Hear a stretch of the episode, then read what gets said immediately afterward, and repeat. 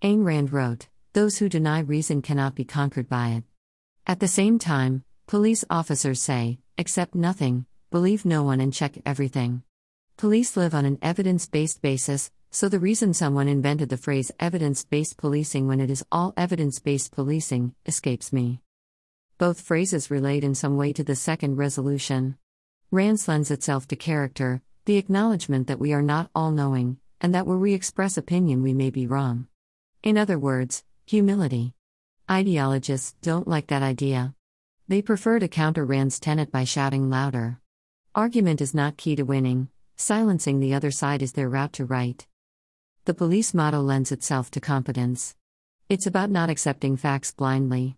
It's about questioning to identify fact from fiction, truth from exaggeration. All towards ensuring that action taken is the best solution to the challenge faced. There is a corollary to that, of course. When I hear the expression there is no evidence that, my next question is always has anyone actually looked? Zebras didn't exist until someone saw one. The evidence wasn't there. Then, when the first person to saw one described it, some disbeliever or doubter would say, that's just anecdotal evidence. Which all eyewitness testimony is, so it's as valid an evidential basis as any. I digress.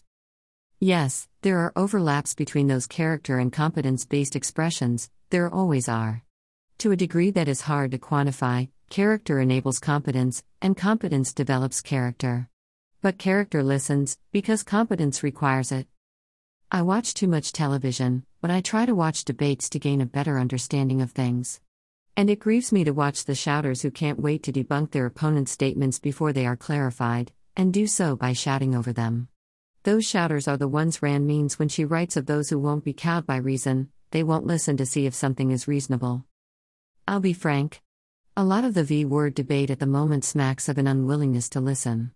There are too many emotion based, rather than rationale based arguments being made. I have questions, police tenet, but the answers I get are likely to be emotion based rather than factual. Truth be told, my experience of the whole COVID things is different to others. I know of absolutely no one in my circle of family slash friends slash community who has died, or who has suffered more than a sore throat and lack of taste for a couple of days. This situation serves my skepticism. It seems that if you know me, you're safe. But listening to the don't kill granny arguments, I accept nothing, believe no one, and question a lot.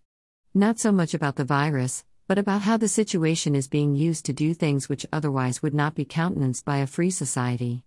And I admit to wondering why this immunization program differs from tetanus, 10 years, Hep C, 5 years, smallpox, MMR, both once, ever, and other preventative treatments. Which doesn't stop me seeking them, just questioning why it is the only three times in a year version. But as long as the fire of debate is fanned by those whose interests do not necessarily match my own, I will remain doubtful about any argument that is made at a higher decibel level than that used by the other side. When you shout, you can't use or hear reason.